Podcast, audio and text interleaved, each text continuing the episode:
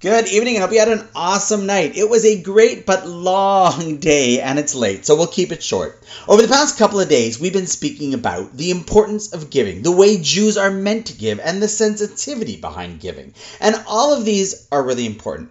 However, I want to highlight a really critical point, a meta principle in Jewish thought, which goes as follows. See, it's a mistake to think that giving is a Jewish approach to money.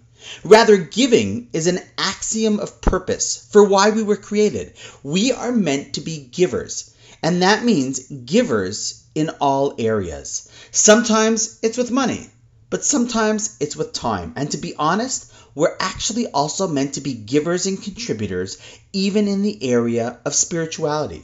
See, we're actually not here to be spiritual consumers. We're meant to be spiritual contributors.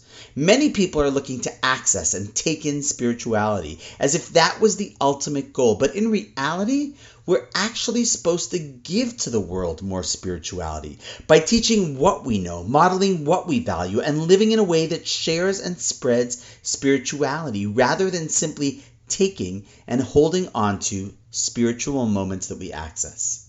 Giving is a way of life. In fact, it's the goal of life. And when you're a giver, you look at your life and see how much you have to give of yourself to others in every area. So, in short, always be thinking how you can be a contributor, not a consumer.